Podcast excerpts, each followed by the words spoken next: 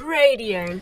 Uh, the first reading comes from the letter to the Hebrews. We don't really know who wrote the letter, but this passage of the New Testament speaks uh, very plainly about Jesus, the Christ, who is the highest priest, the ultimate priest, who offers himself on the wood of the cross as an ultimate also sacrifice for our sins.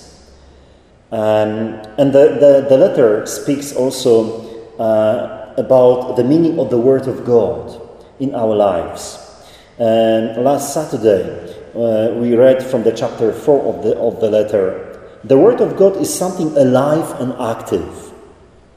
It cuts like any double edged sword, but more finely.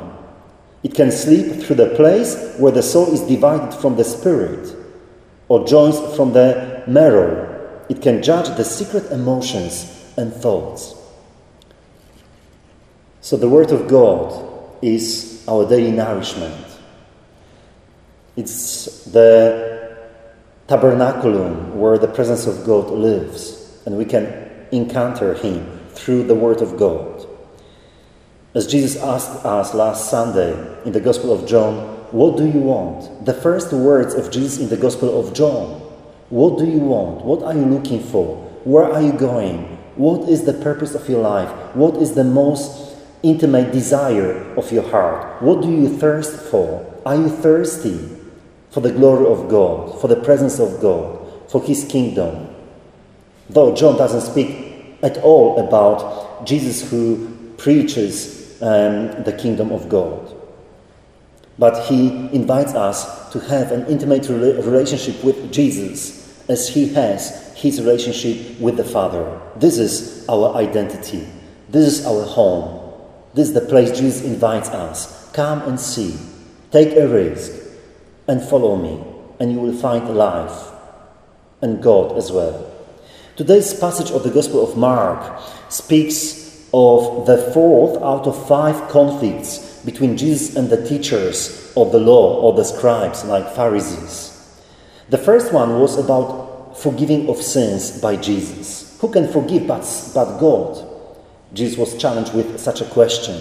The second, um, actually, criticism uh, was about associating of Jesus with the lepers, the tax collectors, the uh, prostitutes, in other words, with sinners. The third one we heard yesterday about um, just not keeping the fast fasting like the disciples of Jesus and all people of Israel.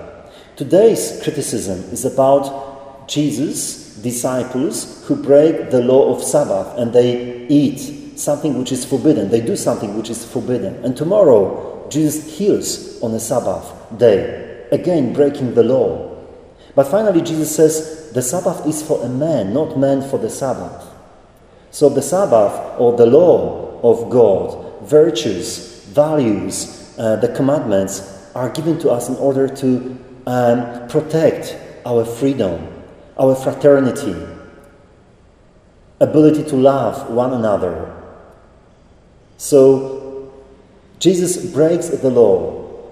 He takes a risk of touching the leper in, in the previous passage, being excluded from the community of faith in order to show the real sense of fraternity, community, and God as well, who transcends all rules and laws as well.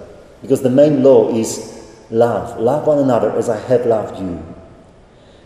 So let us consider for a moment the way we interpret the law of the church, the law of Moses.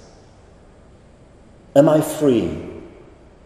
Do I really celebrate Sunday in freedom and joy, or maybe it's just another obligation to go to church, to avoid this or that, but there is no heart in it. Jesus knew the Bible by his heart because he was the Word of God incarnate, taking our flesh, our mind, our feelings, emotions, and he shows us how we should live in a very similar way. So let us express our gratitude for Jesus, for his wisdom, for the freedom He gives us through His life, ministry, cross, the resurrection, and the love. And He never gives up on us. radio.org.au